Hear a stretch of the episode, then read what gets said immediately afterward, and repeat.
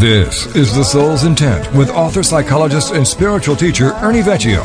The Soul's Intent is a show that boldly claims that it can help reveal where you are on the spiritual path. Learn how there is a physical place of love, truth, and freedom. Listen, and in an instant, learn that moving to such a place is actually a choice. This is The Soul's Intent, and now here's your host, Ernie Vecchio.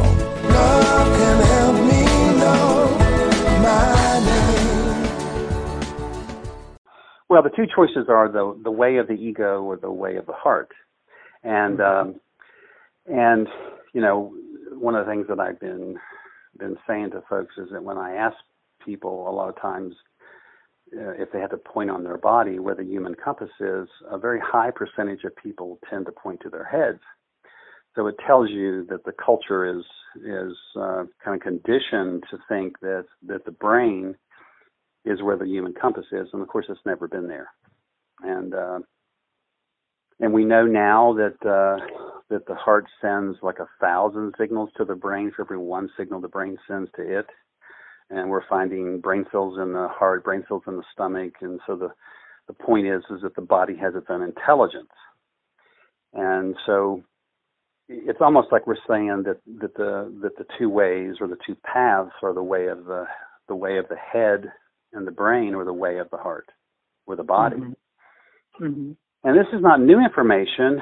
I mean, you know, I'm not the first person to say that, but it tends to be kind of out of our awareness in the culture. And the part I tend to find ironic about that is that the people that even point to their heart as the compass, that actually know that, don't do it for themselves. So in other words, they're giving compassion to their families, to their spouses, to their partners, to their children, to their friends, but they're not giving it to themselves. Mm-hmm. And yeah. and that's the premise, you know, that if you give it away, it'll come back tenfold, which is quite Christian.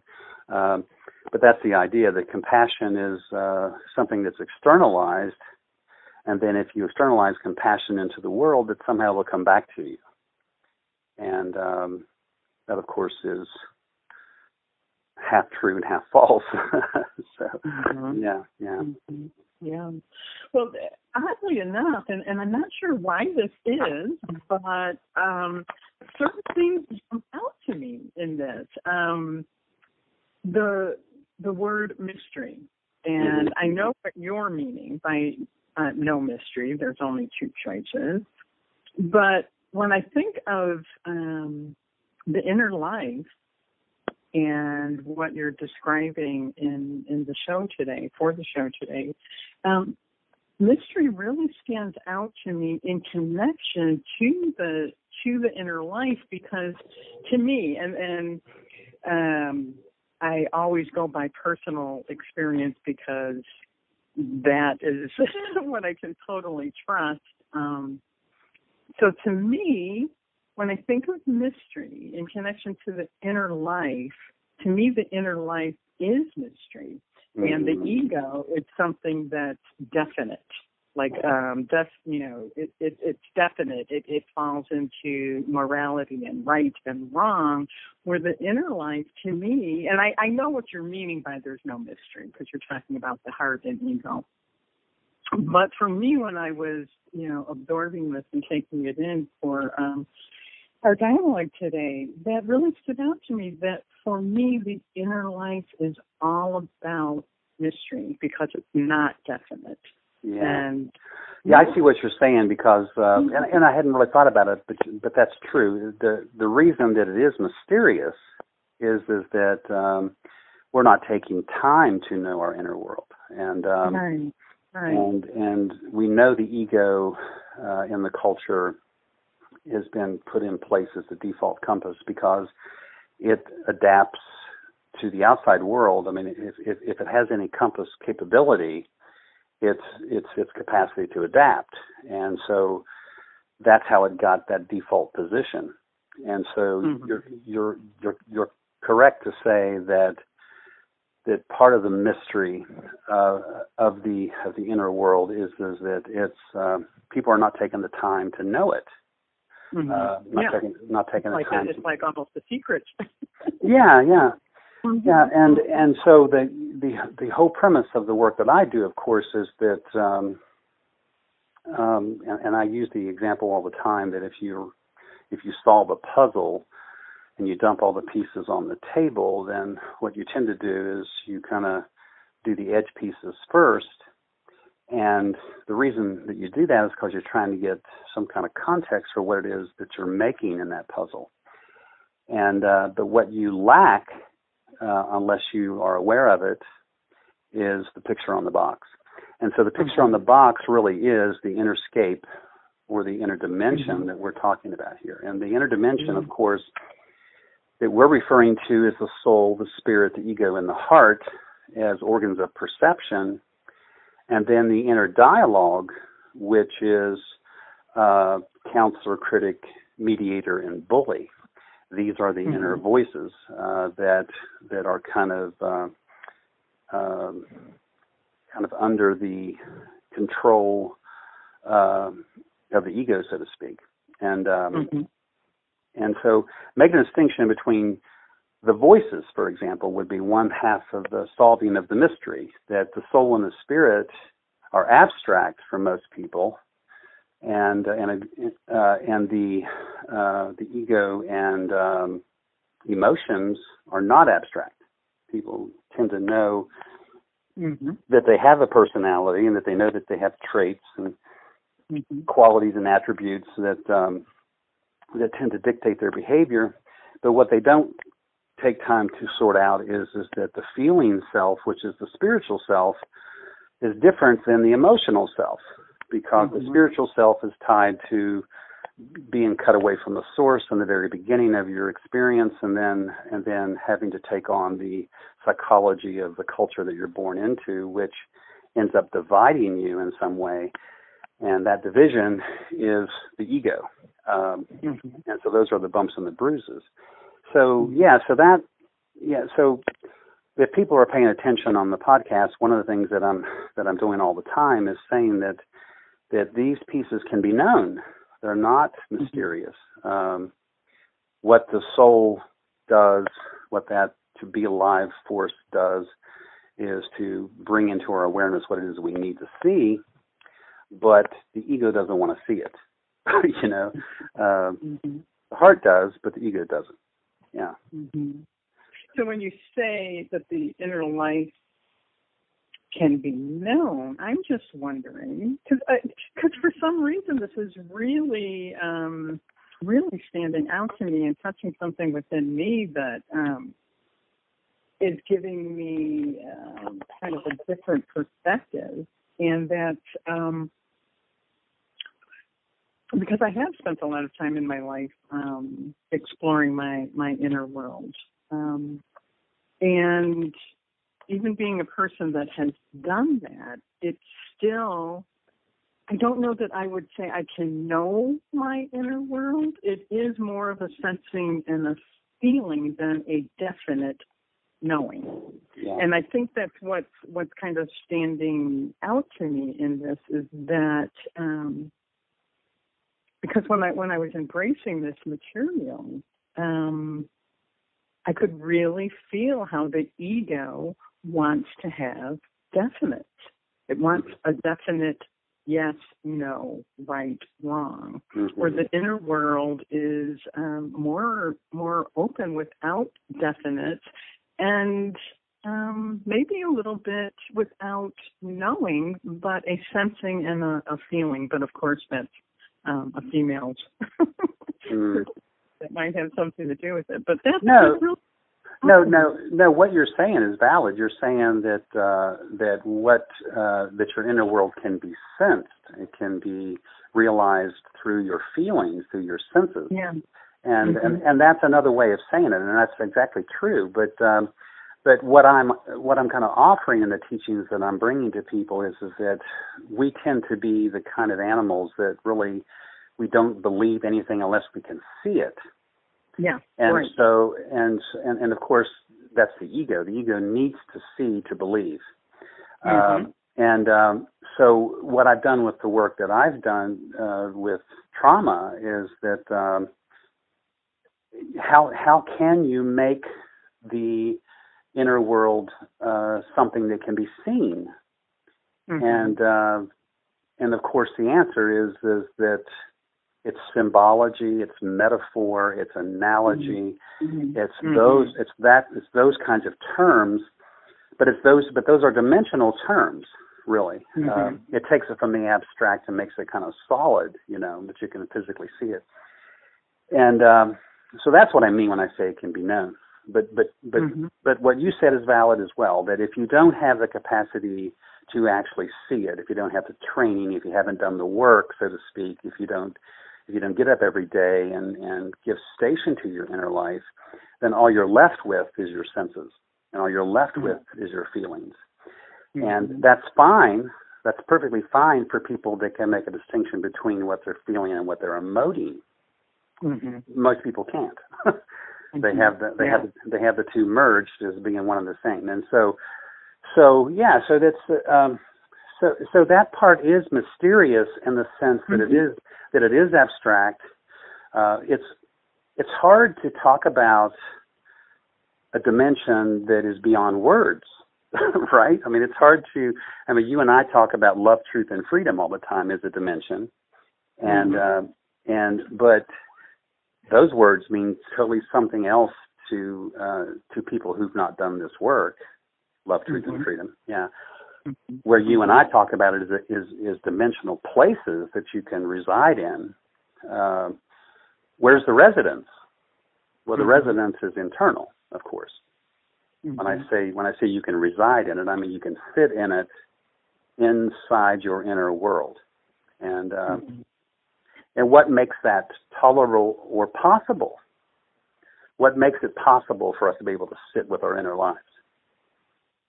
I'm kind of putting you on the spot. I mean, we've talked about it before, but what do you think makes it possible? What makes it possible for us to sit with our inner lives? Yeah, which is the same way of saying what makes it possible to sit with your adversity and your pain. What makes it possible? A couple of things immediately come to me. Being present.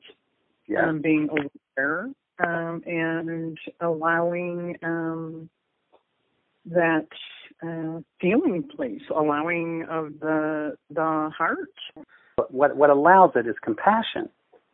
Oh, what allows it? Okay. Yeah. That what makes sitting with your inner world tolerable is compassion, mm-hmm. and compassion mm-hmm. in this context is self-love. To suffer with oneself. Means to have the capacity to sit objectively as you look at your subjective life, mm-hmm. and that objectivity is only possible if you can be compassionate during the sitting. In other words, if you're mm-hmm. not being kind and gentle, forgiving, accepting, allowing of those kinds of those feelings, then you're going to attack. You're going to self-judge. You're going to self-analyze. Mm-hmm. And this is where the ego gets in the way, you see. Yeah, that's really, and really, it is a beautiful experience because when you were just speaking, I was thinking, and I've heard you talk about the melting of the ego, and yeah, that is what's happening when you're sitting with compassion. And, allowing Well, I mean, think about it in your own life. I can certainly think about it in mine. Anytime I've ever sit with my pain, whatever it may be, in the sitting, if I'm allowing things to come through in a compassionate kind of way, then what ends up occurring is the inner sensation changes. So something else comes through. And that's the point is that that's something else that's coming through is probably the truth. If you get your thoughts out of the way and you get mm-hmm. the memories out of the way that are tied to those thoughts, then something comes through. You could call that new thought. You could call that brand new thought, for example. Mm-hmm. And And so that's really what you're trying to do. You're trying to give yourself enough space to allow something new to come through. I mean, you've had the experience, I've had it, where you've said something that you've never said before. Yeah. Or you have a realization that you never had before. Well, that only happened because you sit with the pain long enough that something else was allowed to come through. And typically it's beyond words, whatever it is. Mm-hmm. You can describe the sensation of it. What you tend to hear from people is relief. I feel like the weight of the world's been lifted off my shoulders, or I feel my angst has gotten quieter, or I feel a sense of peace or contentment. These are kind of words of ambiance. And you're describing the ambiance of your inner world, which in one minute it was angst-driven or fear-driven, and then all of a sudden it's not. Now it's content, and the body responds. Your heart rate slows down, your blood pressure drops, your breathing balances out, and that's what's occurring. That's what happens. That's how the body receives new thought. You see. Which is different than continuing to perpetuate the cycle of thought, repetitive thinking that the ego does, which doesn't allow any new thought at all. Yeah. Mm-hmm. Mm-hmm.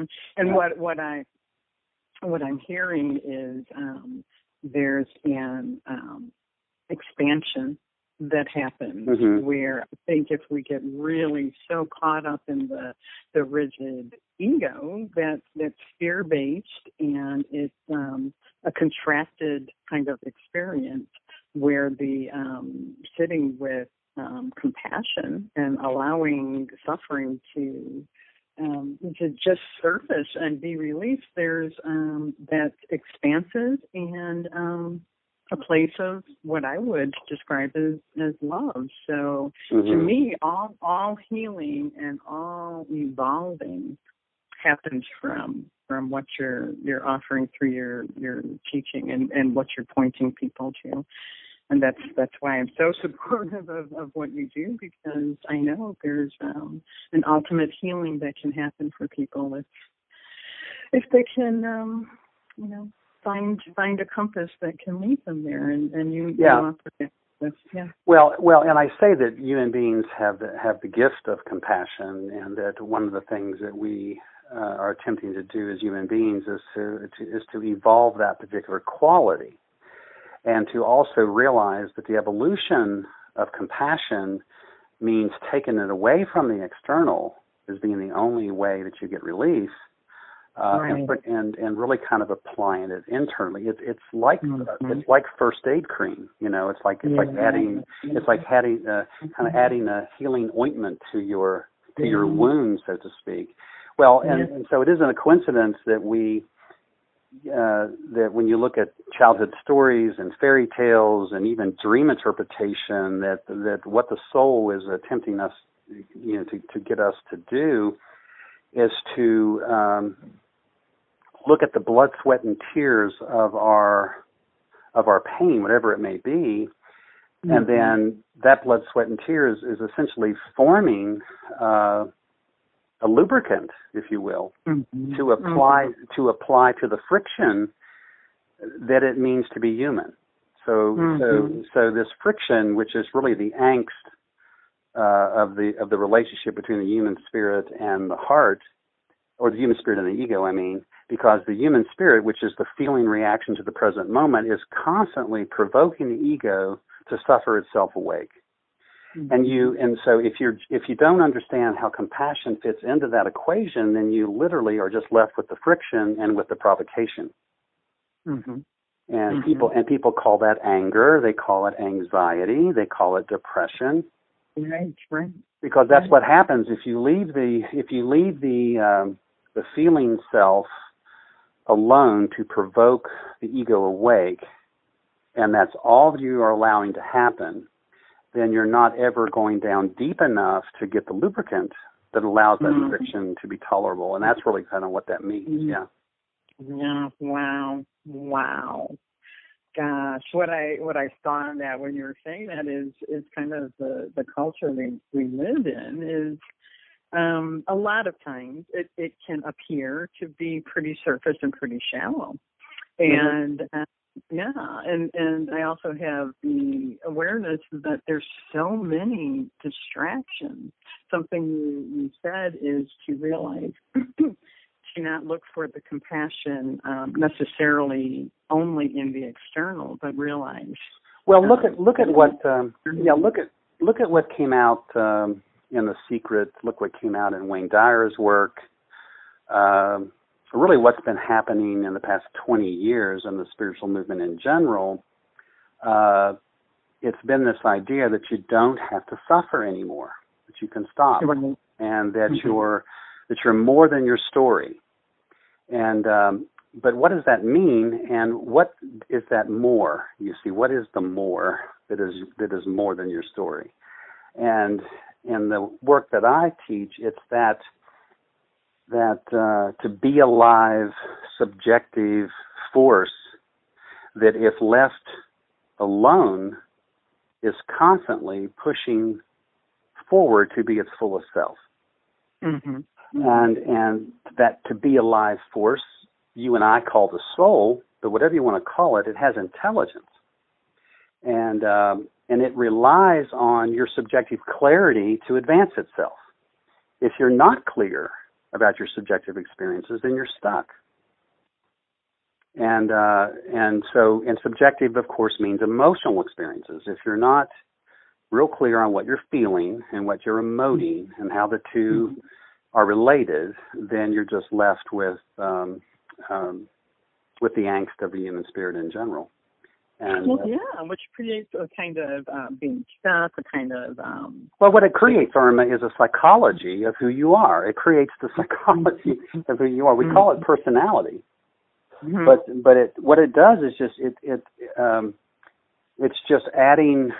it's adding to the problem that the human ego by design, from the time it's conceived and formed, proceeds to defend itself.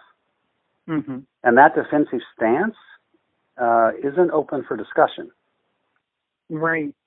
And and so that defensive stance, of course, is kind of like a wall or a veil that, depending upon how far you are in this work, it can be a wall if you've done nothing with your inner life. If you've done something, then it's a veil. The point is it's a barrier between your inner and outer lives, and what you're trying to get to is some kind of congruence in those two dimensions of what I feel internally and what I experience in the external, and then building a bridge between those two dimensions. This is how you find integrity. This is how you find an ethic. This is how you find truth. But there are some pieces there. So, something I heard in what you said is, what jumped out to me is defense. And what are we defending when we're in that place of defense? We're defending what we think we are, which is the identity of the persona and the image that we think we are. We're defending what we believe to be true, yes. So we are defending our belief systems. And that's what... not Wayne Dyer, but what's his name? Eric Byrne, in his TA model, the parent-adult-child model. That's what he called your personal religion. That you don't even have to walk in. You don't even have to walk into a church. You don't have to have any religious orientation at all. You've got a rigid, hard, fixed, pervasive set of beliefs. Wow, personal religion, that's a really good way to define the ego. And it does. It has its own personal belief system, and it isn't going to let go of those without a fight. And they were established, and again, this is the irony, they were established at a time when they were absolutely correct. Those defenses were important, they served a purpose, but they don't fit the present. And the example I like to give all the time is if you went up to your attic in your house. I did this the other day when I threw away some clothes. I had a leather jacket from high school and a jacket that I got when I was in college as an athlete. Well, these jackets don't fit me anymore. They're like, When I was wearing those jackets, I was a lot thinner and I was in a lot better shape, and so I ended up giving them the goodwill. Well, imagine that that's what a defense is. A defense is a piece of clothing that at the time that you adopted it and wore it, it fit. It fit the moment. It fit the circumstance you were in. It doesn't fit today. It doesn't fit the present. And that's the trouble with defense mechanisms. They're dated. They're old. Yeah. But as we're going through the different containers that we go through, the different developmental stages, all that's necessary, but we're supposed to move from one container to another container. Yeah, and for folks, I can see that we can get stuck and hold on to through an attachment of an old identity. Well, and that's also why the ego feels like an old friend, because it has been with us. It's been with us a long time. So there's a grieving process that actually has to happen when you let go of beliefs anyway. But well, for those folks that may just be tuning in, the containers that you are referring to are the existential containers. The first one being adolescence, the second one being young adult, the third midlife, and the fourth one old age. Well, those four containers are developmental, and those containers are supposed to collapse at some level because of suffering, because of adversity. Something woke you up and caused you to see your old way of doing things was too constrictive, and so you changed. Reluctantly changed probably, and then moved into a larger container and felt freedom in that container because of the space. And so most people in the culture don't get beyond the midlife container, and a lot of folks are even stuck in the young adult container. And so I have a question, and because I have a I would love to believe that there's a place to arrive where there is not another container. And so my question is, the last container you said was old age? Right? Yeah. 55 to 65 is what we would call senior, the senior container. But we're living longer now, so I think to believe that there is a place to arrive because we're living longer, where there is no container. There is a percentage of the population that is beyond containers, and that. And the language I use for that is that we spend the earlier part of our lives trying to solve the paradox of dependence versus independence. And so, and we start that in young adolescence, and we continue to play with that all the way up until young adult. And then at young adult, we are supposed to, at least if we're growing at all, reach some level of independence. And then, so from young adult to midlife, we should be moving to the next stage, and this is what people don't realize, that there's two other stages. The third stage is autonomy, and the fourth stage, the one you're talking about with no containers, is sovereignty. But you get to a sovereign place, and that, which means you are the master of your own universe at that point. And the universe that we're referring to, of course, is your inner universe. To me, I mean, if you can continue your self-development and evolving, I think it's totally possible to reach. If you can buy the idea that inner lives matter, then you're already halfway there. You see, if you give station to your inner life, you're halfway there, and that's the cool part about spiritual work is there's no such thing as being late. Whenever you get here is right on time, because you couldn't have got here any faster. It took you as long as it took to get to a present place of understanding, and so, but the premise of inner lives and having an inner life is that you've done enough self-care and enough self-inquiry, the self-understanding, that you now have reached an ethic of how you choose to be in the world. And which typically, if you've done that progressively, is a compassionate, accepting, loving individual. And so, yeah, I mean, that would be the ultimate goal. And, of course, what the spiritual folks are trying to sell is enlightenment. Well, all those stages, all those collapsings of containers are moments of enlightenment, for sure. Because enlightenment, from my perspective, is you're no longer encumbered or hindered by what the ego thinks and emotes, and in that experience of letting go, one is enlightened. One feels lighter, and we have it in the culture that enlightenment is somehow tied to intelligence or tied to, I guess, just intelligence. You know, that it implies you've reached some intelligent thing. But if it's any kind of intelligence at all, it would be spiritual intelligence. It's not psychological, simply just psychological intelligence. Mm-hmm.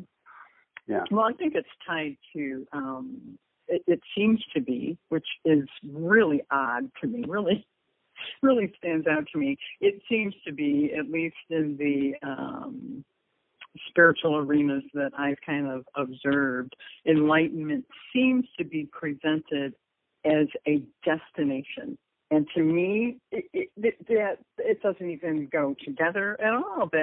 Well, that's the cul-de-sac. That's what I mean. That if I look at my patient base when I was doing trauma work. Everybody who was going through a trauma had a moment of awakening. Mm-hmm. And what is that moment? Well, what I thought was true is false. Who I thought I was is not what I've turned out to be. Life isn't going the way I anticipated it was going to go. Those are moments of enlightenment, but as soon as that door opens, it closes. Mm-hmm. And so your task as a human being is to put a doorstop in the way so the door can't close. You want to move through that door to get to the next level of understanding. And this kind of and so I like that image. Yeah. That's what you have to do. I mean, the veil that we talk about all the time, which is the veil between what we think and the veil of truth, it really is a doorway. That one has to kind of walk through, but as soon as you walk through it, the door closes behind you. And what's incredible about the human ego, it just creates more doors. And I've had that experience in my own life, and I've had that experience with other clients. Is that, you know, I got through that door and I thought I had arrived, and you're telling me there's more doors? I go, yeah. How many doors do you think the ego can create? The ego can create an infinite number of doors. Mm-hmm. So about 3 to 5% of my trauma patients stayed awake. Mm-hmm. The majority went back to sleep, mm-hmm. and put themselves at the mercy of the ego. So one of the gifts that we have as human beings, of course, is to evolve the quality of compassion that we are capable of. But the other gift that we have is asking questions, exploring. You know, one of the reasons I use the word to describe the show, that it's not mysterious. There's only two choices. Is that it's mysterious only because we don't ask questions. We don't explore.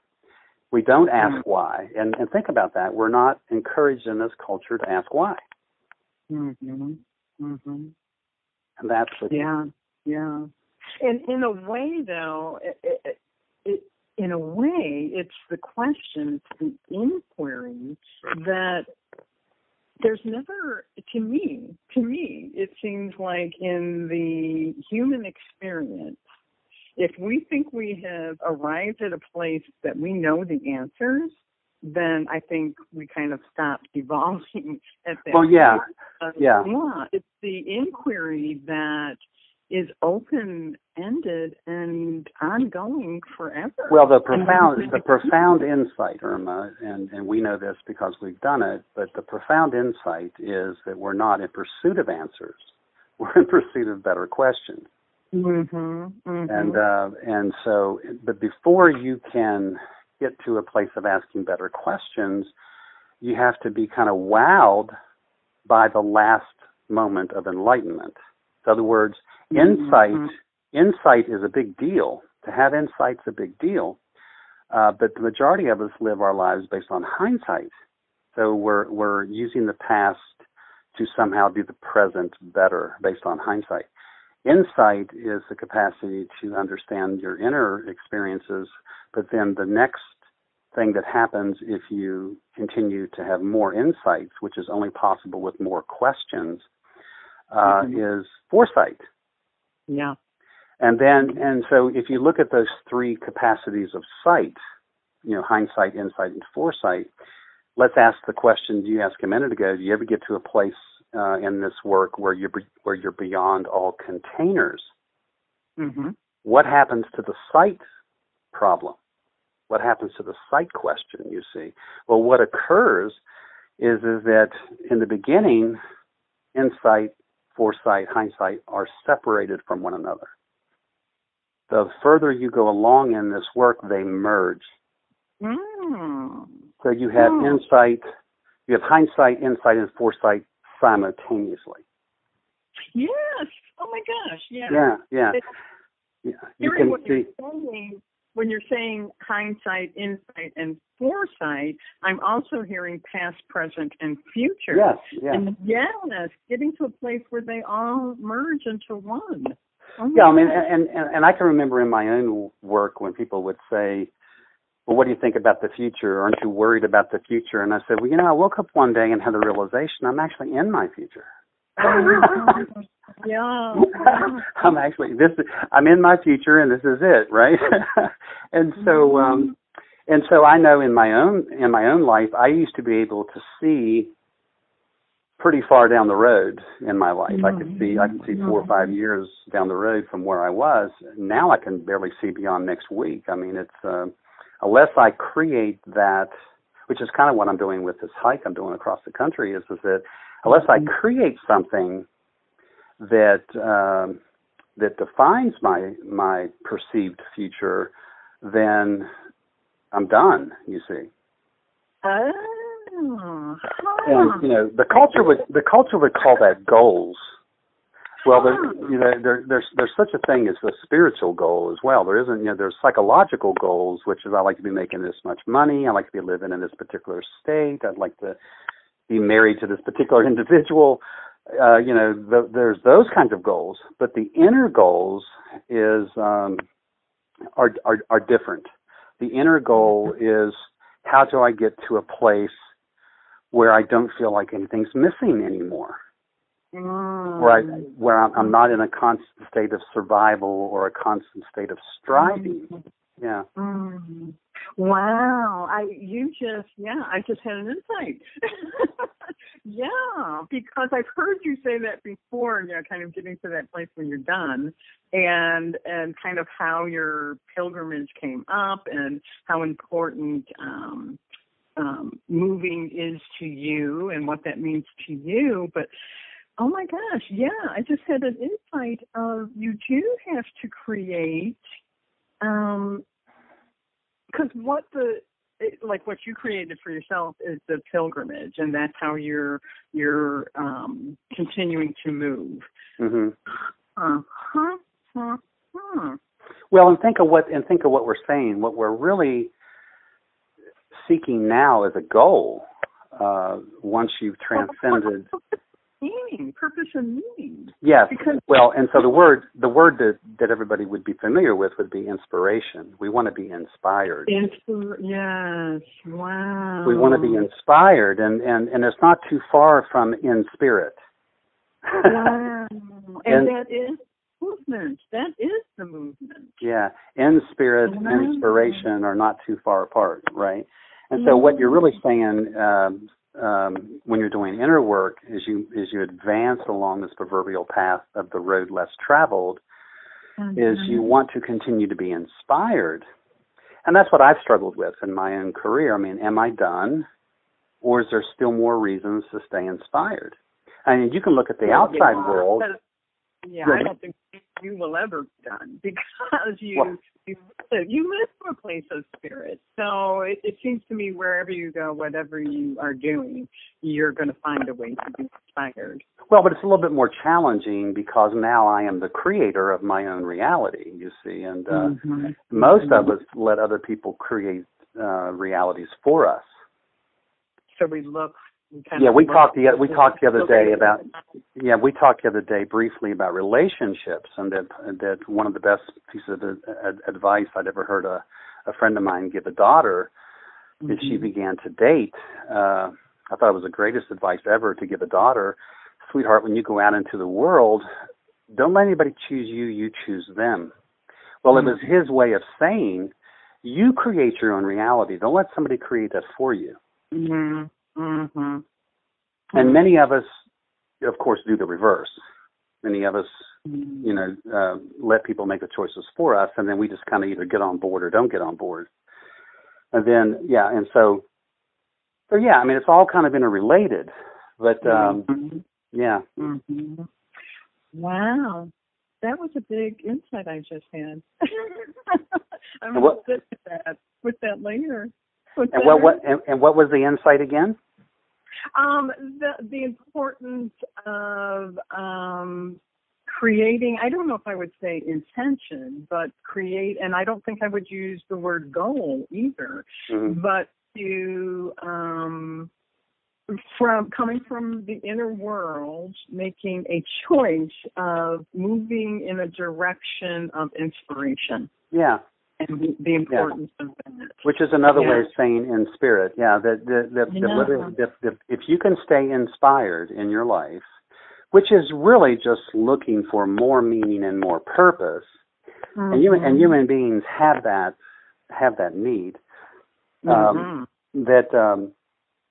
we are kind of goal-driven, at least in the Western world, that your idea of goals change. Mm-hmm. The goal isn't as concrete. It's more abstract, and that's what happens when you move beyond those veils of development and move into a place of being the master of your own universe. It really means that you are in charge now of your choices, and every choice that you make creates your reality. And that's, you've heard me say in regards to the human shadow, it takes 2 seconds to get in and 3 years to get out. I mean, you can make a left turn and literally it'd be the wrong choice. And so choices matter.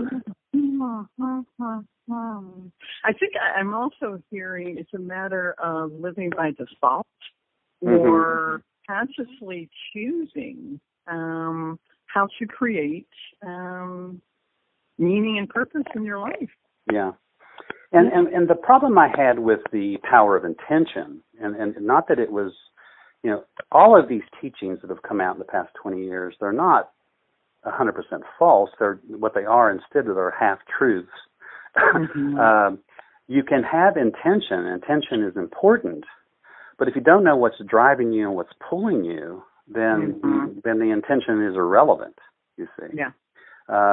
If what's driving you is the ego, then it would kind of cancel itself out. Right? Well, I remember the video on The Secret film when it first came out. They showed somebody rubbing a lamp, and a genie came out of the lamp, and the person was saying, "Well, I want to have this amount of money, and I want to find this partner," and The Secret was selling the idea that if you can see it, then you can make it real. That isn't 100% false, but it's just a half truth.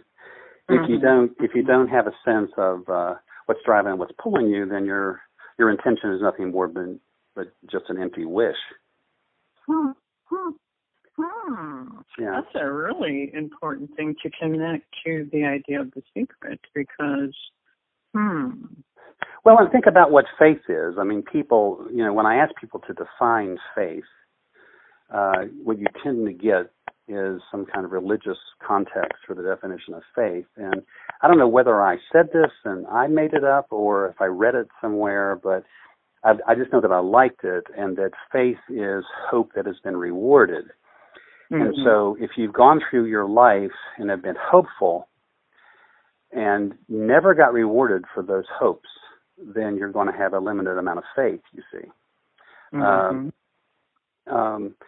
But this is the importance of knowing what's driving you, what's pulling you. You don't have to rely mm-hmm. on blind faith. If you know what you are, if you know when and where you are, then you can get to the who and the why. And so, what way of saying I love? What would be a different way of saying blind faith? If it wasn't blind faith, it would be what? If it wasn't blind, it would be aware. It'd be aware faith. Aware. Yeah, yeah, faith is based upon awareness. Remember, what sets us apart from the rest of the species on the planet is that we are sentient. Mm-hmm. Sentient doesn't mean conscious. Sentient means that we are aware that we're aware. So that means that we have the capacity to step back from our lives and literally see what the soul sees, or see what life sees from that vantage point of observer and witness. We can then see our lives, and we can see the entirety of our lives dependent upon how much we've worked on those sites, so to speak, which is why I jokingly say all the time that I feel like I'm an optometrist, you know, because I help people see things. Yeah. Yeah. I get people to change their lenses and renew their prescriptions on their glasses all the time. But that's part of it. I mean, perception is more powerful than the truth for a lot of people. So what that really means is that perception matters, because perception is really tied to beliefs and experience. Mm-hmm. And but if you've never ever challenged your own perceptions, which is another way of saying if you've never really challenged your own subjective understanding of this, then you're still operating in a kind of blind position. So yeah. Mm-hmm. And the ego wants you to stay blind because it stays in charge. Mm-hmm.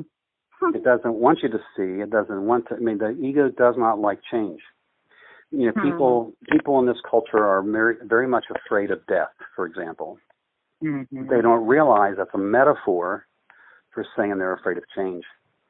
Mm-hmm. They want predictability. They want stability.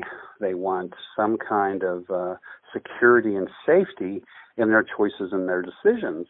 So, in other words, they're saying, I want to know that the container that I have chosen to put myself inside of is going to defend me, secure me, and be there for me when I need it, whatever that represents. Mm. And so that's why people kind of, you know, I say they kind of pitch a tent along the road and build a house, and that's where they live. I mean, that's where they stop. Yeah. Yeah. Yeah. Because without change, there's no growth. There's no evolving. Right. Yeah, yeah.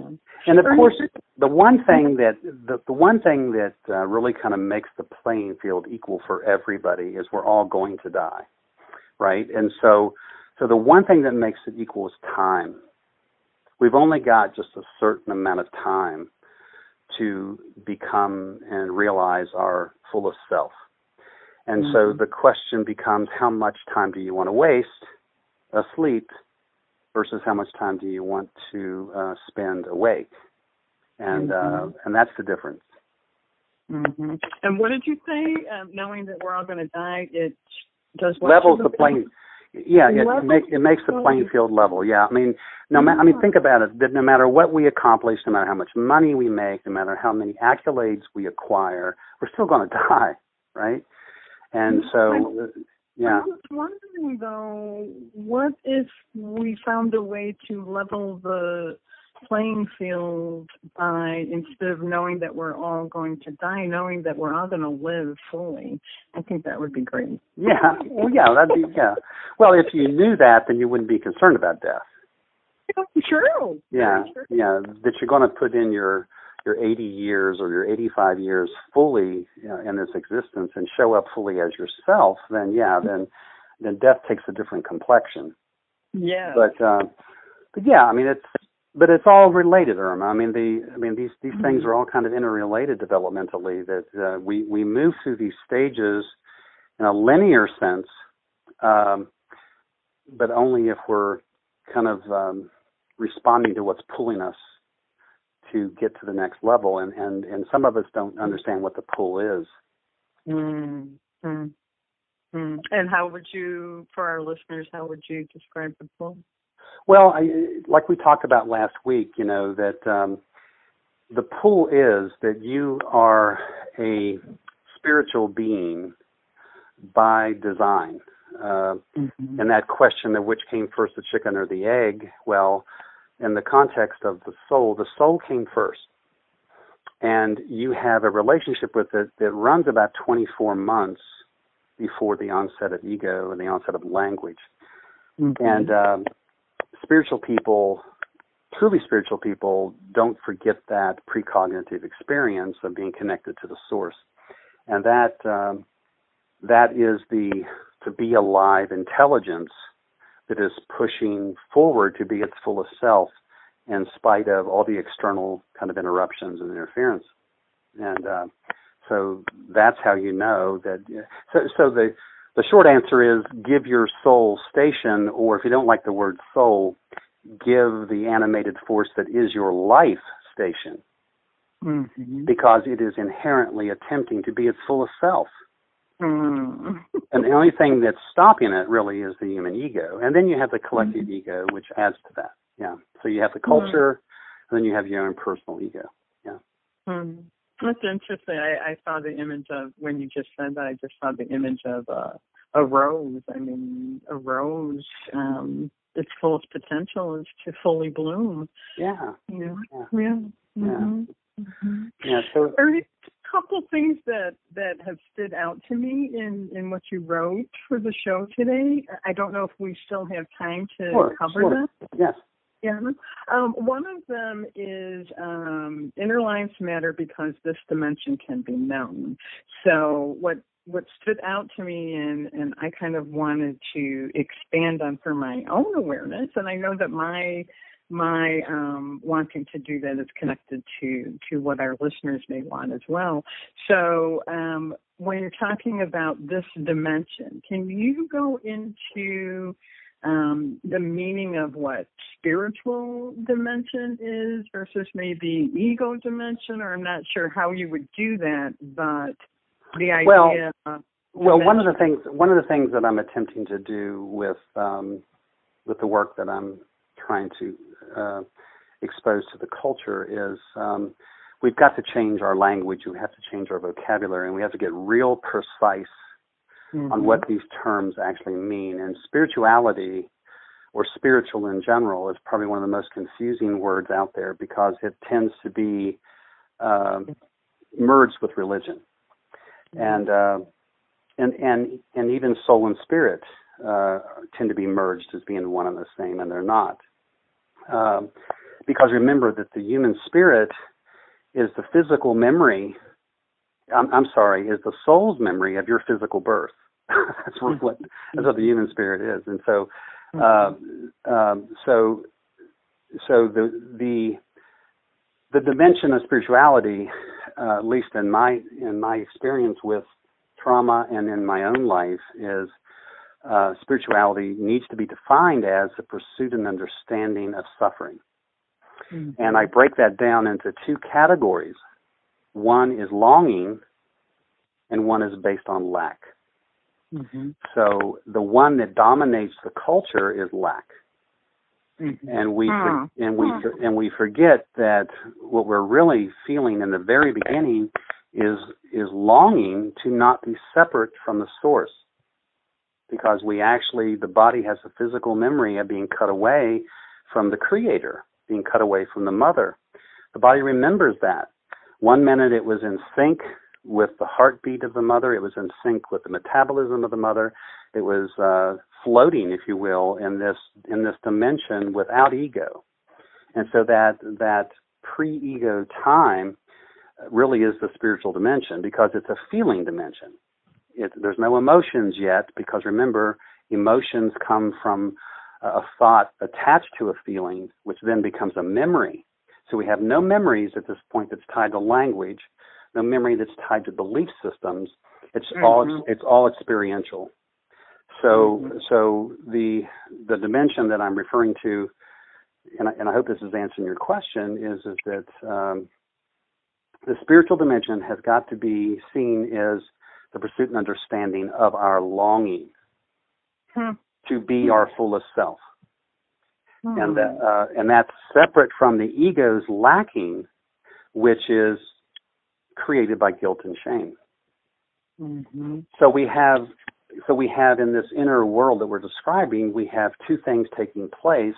One is we get cut away from the source, and then very quickly, with the onset of language and the creation of ego, get divided by the outside culture. And there's no way around that. That's going to happen to everybody. So before you can get to resolving the longing, you have to heal the lacking. Right. And so lacking tends to get most of the attention. But again, if you don't know what's driving you and what's pulling you, the only reason that you want to repair the lack is so you can remember the longing. It isn't the other way around. Yeah. Right. And so what a lot of people try to do is go around that, go around the ego, go around the psychology of who they are, and go straight to that dimension.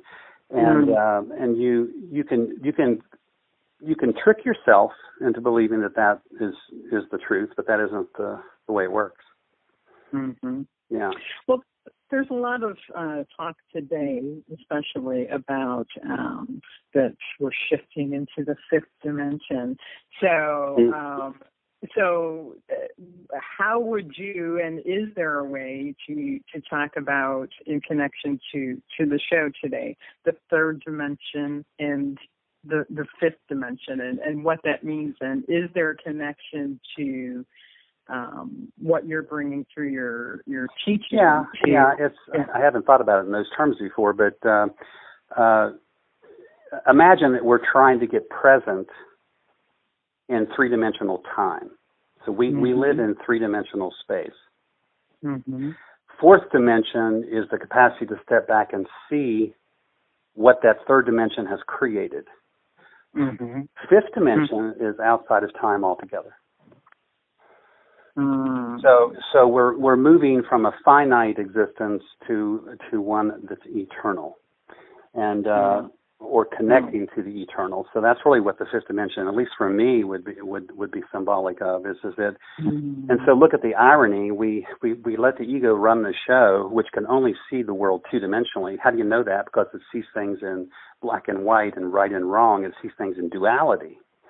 Right. So here you have the capacity to see the world three-dimensionally and live in the world three-dimensionally, but the ego can't handle that. So it creates a two-dimensional kind of perspective of it.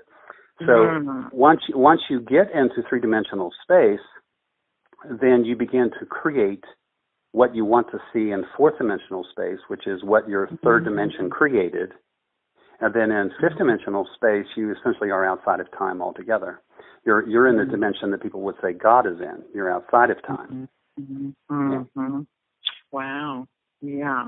That's really helpful. I think that's a really clear way to, and there is definitely a connection to inner life and the dimensions that. Yeah, I mean, probably one of the most profound realities, or not realities, but profound things that I realized when I started seeing continuity, or the inner theme that was running through all of my patients from all different walks of life, all different disabilities, all different belief systems. The one thing that really kind of was profound to me was that our inner space is every bit as large as outer space. And that's pretty big. That's pretty big. So the inner space that is this dimension we're referring to is automatically connected to the eternal, and which is outside of time. Yeah. Mm-hmm. And remember, time in the context of what science says, you know, time is made up anyway. So what is time? Mm-hmm. Well, time is how many times the Earth rotates around the sun, you know, and we break it down into 24 hours and 28 days in a month, et cetera, et cetera. So it's tied to that kind of a clock. But the dimension that we're referring to doesn't have a clock. It doesn't have that clock. It doesn't, and it doesn't mm-hmm. see time the same way that, and that's why I said you can't be late. When you decide to embrace your inner life, when you decide to make that move to do that, you're right on time. Because there is no clock that says you're late. I love that connection. Oh, so there's one other thing towards the end of what you wrote that stood out to me as well. Parallel to this knowing is the relationship between the ego and the human spirit, both deceiver and deceived. The ego deceiver makes us distrust what we think and feel and replaces our doubt with misinformation. So I wonder if you could expand on the idea of ego as deceiver. Deceiver and deceived. Well, yeah. The ego,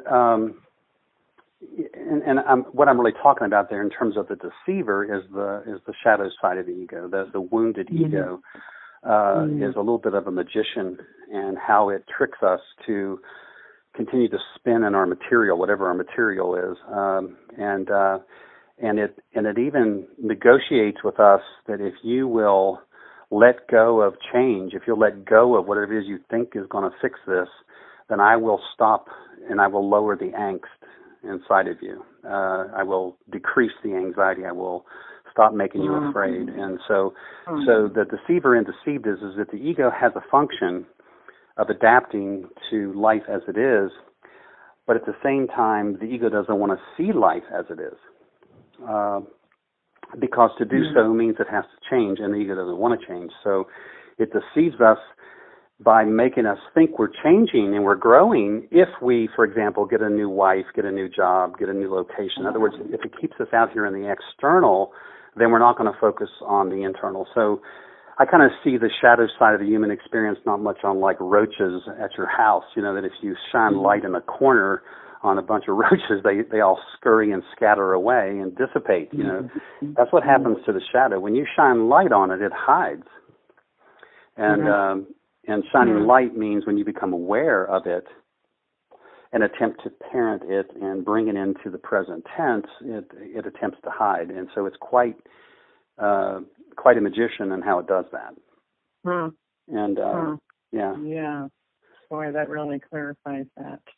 So the goal of course in self-care and self-understanding, if we're going to keep using the word self, is that when you get to a place of doing that care and understanding through self-inquiry and self-study, then what you stop doing is self-deception, which means you're no longer living your life based upon illusions, and you're more looking for what is true, and that really is the key to that. Yeah. Wow, I like that. And at the very end, this stood out to me too, and I think as you always do, you have such a beautiful way of putting things. So there are only two choices: the path of the ego or the way of the heart. So when you talk about the path of the ego versus the way of the heart, well, I'm glad to see the fact that you caught that. Just explains why you are with me on this journey. I don't know if anybody would catch that. Yeah.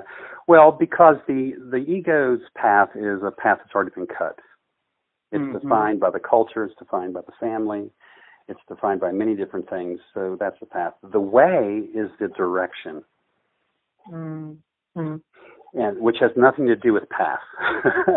In other words, if you get on a path that is the ego, then you are conditioned and kind of trained to follow that path to its end or to its conclusion. If you're using the heart as direction, it doesn't make a difference what path you're on. You're going to get off. You can see you move from path to path and from track to track and road to road. When you're using the heart as the compass and you're following the direction of what is true, then you end up going across multiple paths until you find your way. And the way, of course, is the way towards truth and what is real. Yeah. Mm. Wow. Big difference. Big difference. And that's what I meant about that. A lot of the stuff that's being taught in the spiritual community ends up just being another path. It isn't. Right. Yeah. Yeah. It really isn't. It's just another path, and it isn't really pointing the way. And there isn't any spiritual teaching on the planet that comes out of any religion that I'm aware of that doesn't say that the heart is the compass. I mean, it's pretty much pretty common across all of the main religions that that this capacity and this quality that we have as human beings to be compassionate is a gift that we possess, which means we're not going to be self-centered and self-absorbed and self-focused. Thank you for being a part of The Soul's Intent with author, psychologist, and spiritual teacher Ernie Vecchio. This is the show that can open your mind to things you never thought possible. While problems manifest psychospiritually, on a most essential level, there exists an energy component that provides the instructions for these fields to enter awareness. And The Soul's Intent is here to help you learn what these instructions are. Join us each week to learn how there is a physical place of love, truth, and freedom, and how in an instant learn that moving to such a place is actually a choice.